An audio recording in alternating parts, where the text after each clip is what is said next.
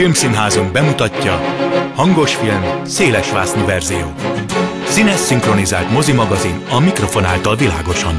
Kimaradt jelenetek, extrák, színész táblók hangban. Igen, úgy is lehet. Tessék! Hangos film, szélesvásznú verzió. Jó napot kívánok a szerkesztő műsorvezető Tímár Ágnes köszönti Önöket. A mai adásban Magyar Éva színművész lesz a vendégem, akit a képregényfilm rajongók, mint Magneto anyját ismerhetik az X-Men franchise-ból, a krimi szerelmesei pedig nemrég egy új brit sorozatban láthatták, de nem egy zenei klipben is játszik. Az Egyesült Királyságban értem utol telefonon, mesélt aktuális munkáiról, színházi és filmes tapasztalatairól, valamint arról, miért költözött a Szigetországba évekkel ezelőtt. Vágjunk bele! Audio kommentár. A kameraforgás irányának követése. Magyar Éva színművész, táncos koreográfus van velem a vonalban. Szia! Szia, Ági. Ez így rendben van, hogy ezt a hármat soroltam föl, vagy most attól függően mondott hozzá nevethez, hogy éppen melyikben vagy aktív? Hát igen, ez így van. Koreográfiával mostanában annyira nem foglalkoztam, inkább színészettel, de hát az is továbbra is a palettán van, úgyhogy nyugodtan hívhatsz bárminek. Jó, akkor még egy kicsit a tánc mielőtt filmről, színházról beszélgetünk, mert hogy a egyik friss hír veled kapcsolatban az, hogy ugye zenei klipben, amiben nem először fordulsz elő, viszont most táncosként is megmutattad magad, ott koreográfusként is hasznodat vették? Igen, igen. Ezzel az énekesnővel, aki egyébként színészként is dolgozik, a, a Londoni Nemzeti Színházban dolgoztam együtt néhány évvel ezelőtt, és onnan jött az ötlete, hogy közösen lépjünk fel, és hogy koreografáljam meg neki ezt a táncot. Tehát az ő mozgását is és sajátomat is én koreografáltam, és aztán együtt vettük fel. Ez egyfelől, hát ha nem is újdonság, de egy nem annyira gyakorlatban lévő része az életednek, ahogy te is mondtad. Ellenben a, a forgatás az, hát ha nem is mindennapos, de egy viszonylag gyakori elfoglaltság az életedben. Ez egy ténylegesen mindennapos, állandó elfoglaltságot jelent? A felkészülés igen. Tehát nekem szinte minden nap van valamiféle feladatom, valamilyen meghallgatás vagy audition, amit fel kell venni, vagy el kell küldeni, és aztán ebből egy bizonyos százalék az, ami, ami bejön. Tehát tulajdonképpen ez úgy, úgy néz ki, hogy az ember folyamatosan dolgozik, és akkor abból egy-egy bejön, és valóban munka lesz belőle. Akkor menjünk vissza időben egy kicsit, mert a hallgatóink nem biztos, hogy pontosan tudják, hogy mikortól számítható ez a fajta, hát mondjuk mindenféle értelembe vett szabadúszásod. Ha jól tudom, akkor most már több mint egy évtizeden, hogy a, az Egyesült Királyságban élsz és dolgozol, de annak idején miért gondoltad azt, hogy akkor most a nyakadba veszed a világot? Én nagyon sokáig éltem Budapesten, 49 éves voltam, amikor elköltöztünk Budapestről a, a lányommal. Előtte már én 2003-ban játszottam egy főszerepet Angliában, és 2005-ben a Londoni Nemzeti Színházban, és utána nagyon sok felkérést kaptam, és tulajdonképpen egy pár évvel később volt az, amikor a lányom azt mondta, hogy ő szeretne Angliában tovább tanulni, illetve ott befejezni a gimnáziumot, és akkor indultunk el. Tehát ez nem kimondottan az én karrierem érdekében volt ez a mozdulás London felé, de azt gondoltam, hogy valószínűleg nem lesz könnyű, de talán én is valami olyasmit ott el tudok érni, vagy meg tudok fogni, amit, amit itthonról nem. Igen, de gondolom akkor ehhez kellett az is, hogy ahogy mondod, itthonról nem. Tehát ugye ott volt korábban Kaposvár, ahogy mondtad azért Budapest is, és a Sámán Színházzal is azért utaztatok, hogy ott nem volt egy olyan opció, hogy két-három laki legyél? De, az volt már korábban is, csak tudod, az embernek van egy gyereke, akkor azt azért úgy nem lehet így rángatni ide-oda.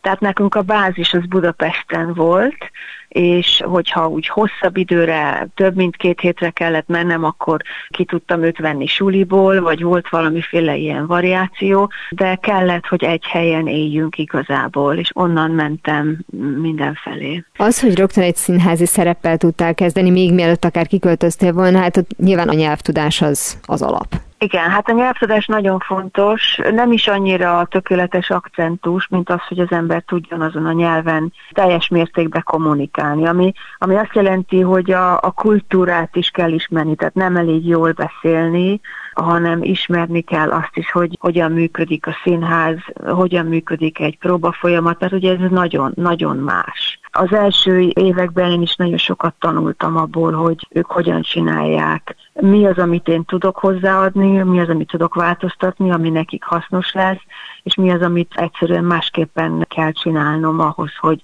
hogy tudjunk jól közösen dolgozni. És mik ezek már, hogyha néhány dolgot ki tudunk emelni, mert éppen erre lettem volna kíváncsi, hogy először is mondjuk a színházi közegben, hogy mi az, ami egy ilyen nagy meglepetés volt, hogy na mi ezt nem így csináltuk otthon. Sok minden. Először is nincsenek társulatok. Mindig úgy állnak össze a, az előadások, hogy arra az egy előadásra castingolják az embereket, tehát mindenki szabadúszó magyarul, a Londoni Nemzeti Színházban is, akkor általában van egy ilyen 5 hetes próba folyamat, ami úgy néz ki, hogy reggel 10-től este 6-ig van a próba, egy ebédszünettel, meg néhány kávészünettel közben, és akkor négy hét után megy csak be a, az előadás a színpadra. A színpadon összesen egy két-három napos próba van. Például ez is nagy újdonság volt nekem, hogy a színészekkel világítanak be, tehát a színész ott áll, és megvárja, amíg bevilágítják a darabot, és akkor tulajdonképpen van egy ilyen két-három nap összesen, amikor megkapod a kosztümödet, megcsinálják a világítást, és utána van egy öltözéses főpróba, és utána bejön a közönség. Ez mint első preview, első nyilvános főpróba, tehát amikor én ezt először meghallottam, majdnem szívinfarktust kaptam, mert ugye Magyarországon mi hozzászoktunk, vagy hozzászoktam ahhoz, hogy legalább egy hétig azért úgy jelmezbe próbálgatunk, meg a színpadon próbálgatunk, mielőtt bejön a közönség, de utána viszont nagyon sok úgymond nyilvános főpróba van. Tehát van körülbelül egy hét, van hat hét előadás, amit ők még nyilvános főpróbának, azaz preview-nak hívnak, és utána van csak premier. És csapatmunka szempontjából ez inkább hasonlíthat a forgatáshoz abból a szempontból, hogy mondtad, hogy mindig a projektre szerződnek az emberek, tehát még sincs az a fajta társulati élet, amit itthon látunk. Hát nincsen, ebben mondjuk a hátránya lehet az, hogy annyira nem ismerik egymást az emberek, az előnye viszont az, hogy frissek azok a kapcsolatok és újak, és így aztán nagyon sok mindent ki lehet hozni. Egymásból, nagyon jól lehet együtt dolgozni, mert ugye nem, nem unjuk egymást, és, és mindenki új, és mindenki nagyon akar produkálni. Tehát ennek ez is az előnye, hogy ugye nincs ez, mint Magyarországon, hogy le vagyok szerződve, aztán majd el leszek itt. Mindig a, a maximumot kell produkálni, mert nem lehet tudni, hogy kapsz-e következő munkát. Tehát mindig azon alapul, hogy amit éppen csinálsz, azt, azt elég jól csináltad de azon alapul, hogy lesz-e következő munkád, és mikor lesz. És hát gondolom ez abból az irányból is érkezhet, akikkel együtt dolgozol, meg abból az irányból is, hogy jönnek a szakmából és megnézik. Ezt most csak azért kérdezem, mert ugye többet lehetett olvasni és hallani, meg hát látni képeket a Hedda Gabler előadásról. Bruce Wilson volt például a partnered, a hallgatóink láthatták őt például egy Jenner feldolgozásban, de a Viszony című sorozatban is. Tehát egy olyan brit színész, akit nyilvánvalóan már egyébként amerikai közegben is lehet látni.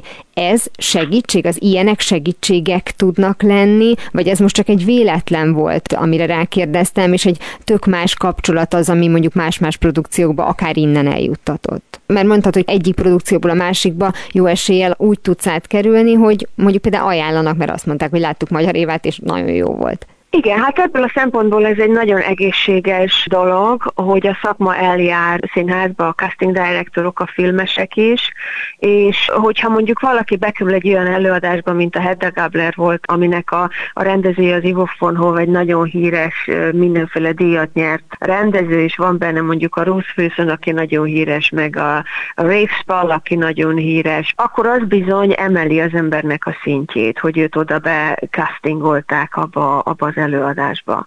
Úgyhogy ez bizony segít, mert sokan látják, és hogyha szeretik azt, amit az ember ott csinál, akkor sokkal nagyobb esély van rá, hogy, hogy egy következő castingba akarnak téged látni. Az nem biztos, hogy rögtön megvesznek, de ez mindenképpen egy jó, jó pont. Tudod, hogyha más akarja az évát, akkor mi is akarjuk. Szóval ez egy ilyen ez egy ilyen dolog. Szóba került már a nyelvtudás, és azt mondtad, hogy nem is feltétlenül kell tökéletesen beszélni, de meg kell értetni magadat. Ez azért magában hordozza azt is, hogy legyen az amerikai, vagy legyen az mondjuk brit produkció, te mindig a, a kelet-európai karakter leszel? Nem, nem, nem, egyáltalán nem. Egyrészt, mert beszélek több nyelvet is, tehát van olyan filmekben nagyon sokszor van, én, én egy beszélek egy kicsit oroszul, egy kicsit németül, egy kicsit franciául, tehát nagyon sokszor van, hogy angolul kell beszélnem, de rá kell tennem azt az akcentust, a különböző nyelveknek az akcentusát.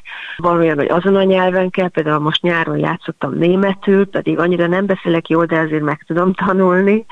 Tehát egyáltalán nem jelenti azt, hogy én kelet-európait fogok játszani. Az is számít, hogy az ember hogy néz ki, hogy tudják elképzelni, nagyon sok minden számít, de ez nem, nem egy ilyen pecsét, ami rá van nyomva az ember homlokára. Nagyon örülök, hogy mondtad a, a külsőt, mert hát végül is azért mégiscsak ez egy olyan szakma, ahol ez elengedhetetlen, és aki látott rólad fotót mostanában, és látott mondjuk tíz évvel ezelőtt, az szerintem velem egyetértve azt mondja, hogy jobban nézel ki, mint valaha, ami most tök hülyén hangzik, és bocsánatot kérek érte, de hogy azt látom a képeken, hogy most vagy úgy önmagad. Tehát, hogy ez egy, ez egy figura, ez egy arc, ez egy megjelenés, és nem tucat, és hogy biztos, hogy ez felkelti egyébként a, akár a filmesek, akár sorozat, akár filmkészítőknek a, az érdeklődését, és ebbe benne van az is, akár mondjuk félelem szintjén, hogy a te korodban el akarnak kezdeni téged fabrikálgatni, amit remélhetőleg nem hagysz. Nem, én abban nem hiszek egyáltalán. Szerintem a színésznek, színésznőnek kellenek a ráncai, meg úgy az arca, hogy van, mert akkor azzal tud kifejezni. De a kérdésedre válaszolva egyetértek veled, hogy most egy nagyon jó állapotban vagyok. Voltam nagyon rosszba is, de hát ez mindenkinél így van. Néha fent, néha lent és amikor egy nő 50 éves lesz, akkor az nem egy könnyű időszak. Én nagyon sokáig játszottam a fiatal hősnőt, tulajdonképpen 45 éves koromig, még 50 éves koromban is a, a feleséget, meg a fiatal hősnőt játszottam.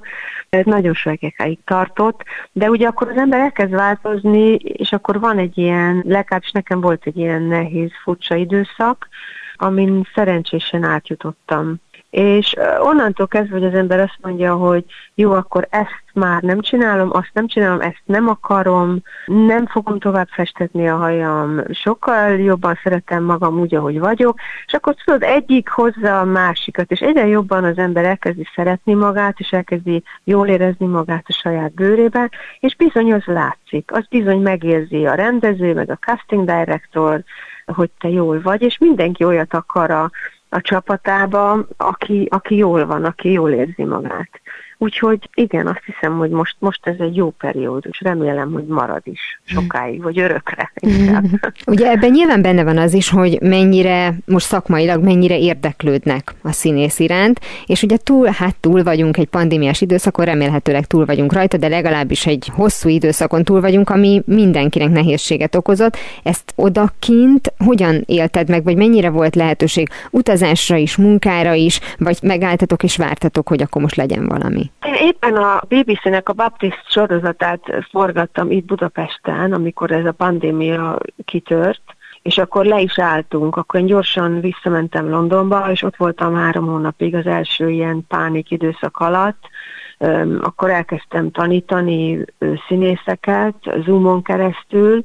Ugye a színház minden teljes mértékben leállt, aztán voltam itt Magyarországon egy, egy pár hónapig, mert nem, nem nyílt semmi, akkor még Londonban, Angliában, és csak márciusban mentem vissza, akkor ott megkaptam az oltásokat, és tulajdonképpen májustól, júniustól indult be az élet, és azóta viszont nagyon sokat dolgoztam filmeken, mert ugye a filmek azok nyugodtan tudnak menni. Most már a színház is beindult, Angliában is, de én most megpróbálok megmaradni a filmeknél, mert ugye Angliában a színház az azt jelenti, hogy az ember legalább hat hónapra leszerződik, és akkor nem is tud mással foglalkozni, mert az, az teljes, teljes időt elvesz. Tehát én most maradok a filmezésnél. És ez a fajta szabadsága, ez neked elsősorban a pozitívum, vagy pedig azért ott van a félsz, mert ahogy te is mondtad, projektről projektre lehet csak haladni? Hát igen, a, a félsz az mindig ott van, de én nekem uh, itt van a tanítás, amit én nagyon-nagyon szeretek.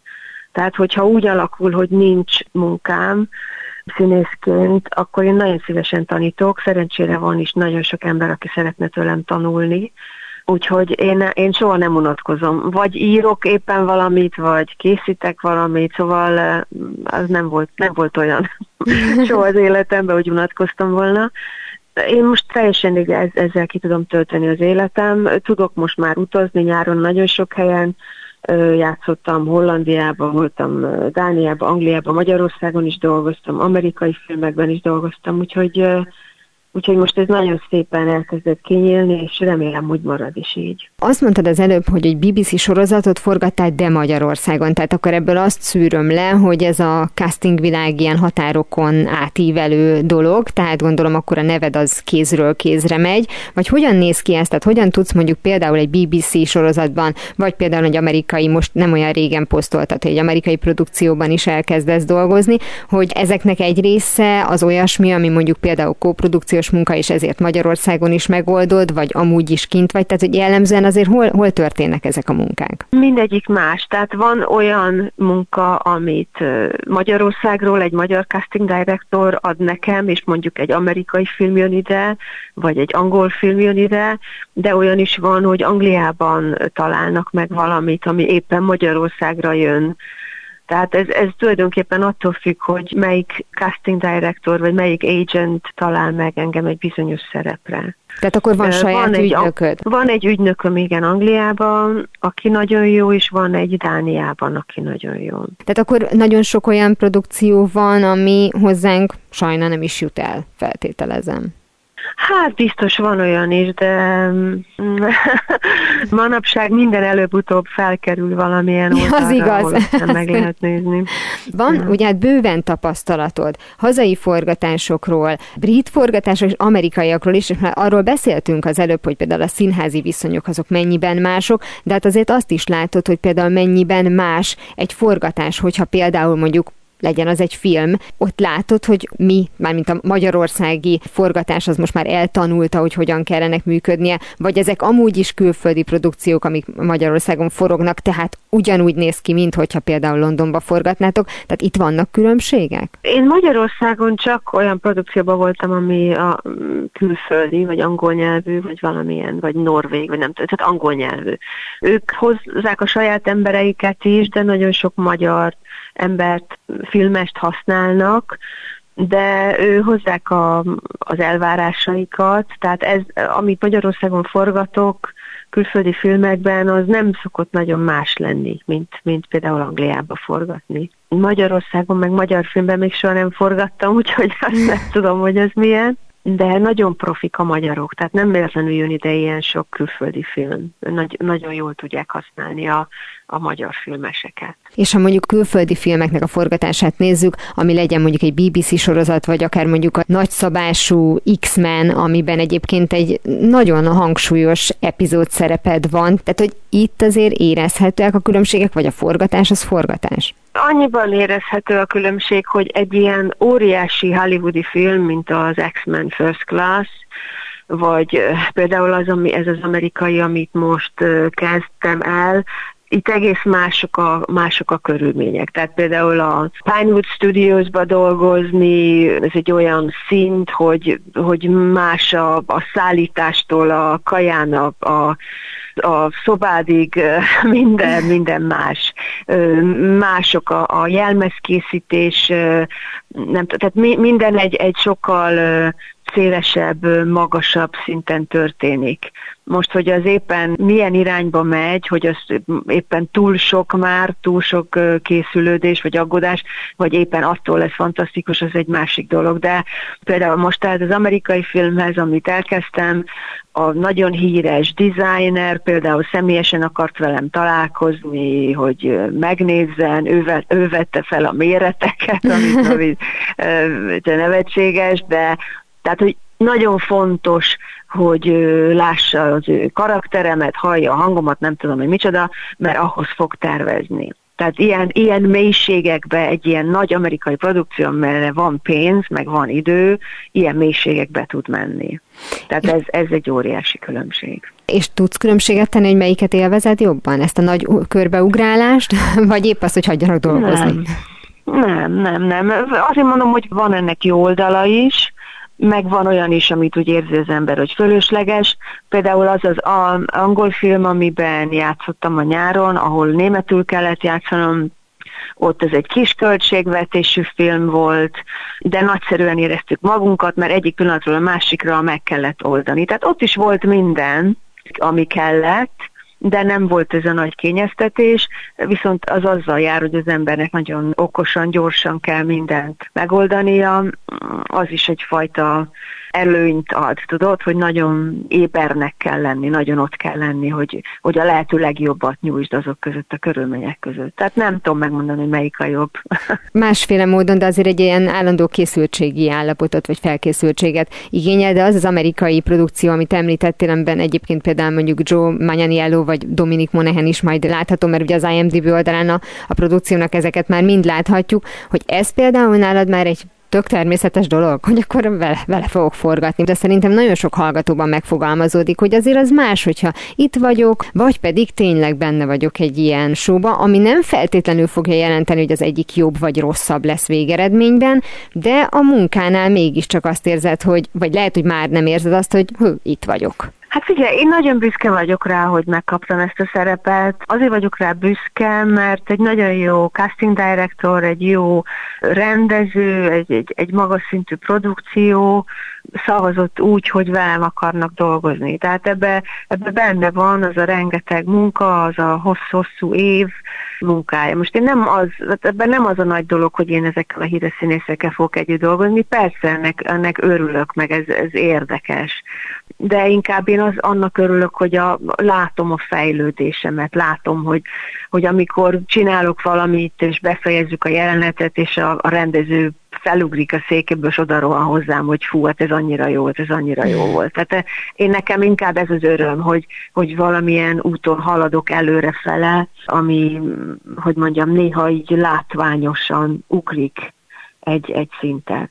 Nagyon várom, hogy, hogy találkozzak, van, akivel már találkoztam ebbe a filmbe, de például, amit említettél a Bruce Wilsonnal, amikor dolgoztam a Nemzetibe, ott nap mint nap jöttek mindenféle amerikai sztárok, meg filmrendezők, ezek az emberek igazából nagyon kedves, szerény, szeretni való emberek, tehát az igazi sztárok azok nem olyan sztár allőrösök, hogy, hogy mondjam, milyen furcsán érezzem magam velük szembe, általában ezek nagyon kedves emberek. Azt feltételezném én legalábbis, hogy minél nagyobb szabású egy produkció, annál több szabály vonatkozik rá, esetleg annál több gátat szabhatnak a szabad munkának, pont azért, mert ugye egy csomó mindent ö, úgy kell csinálni, hogy abban ne lehessen belekötni semmilyen értelemben, vagy mindenféle értelemben, és azt te érezted, hogy amikor mondjuk ezek a szintek, amiket mondasz, azt is, hogy mondjuk meglépted, akkor ott neked már nem volt egy olyan közvetlen lehetőséget, hogy megvitas valamit a rendezővel, vagy mondjuk a partnereddel, hanem sokkal jobban meg voltak határozva a te lehetőségeid, míg egy kisebb produkciónál sokkal inkább érződik az, hogy együtt rakjuk össze.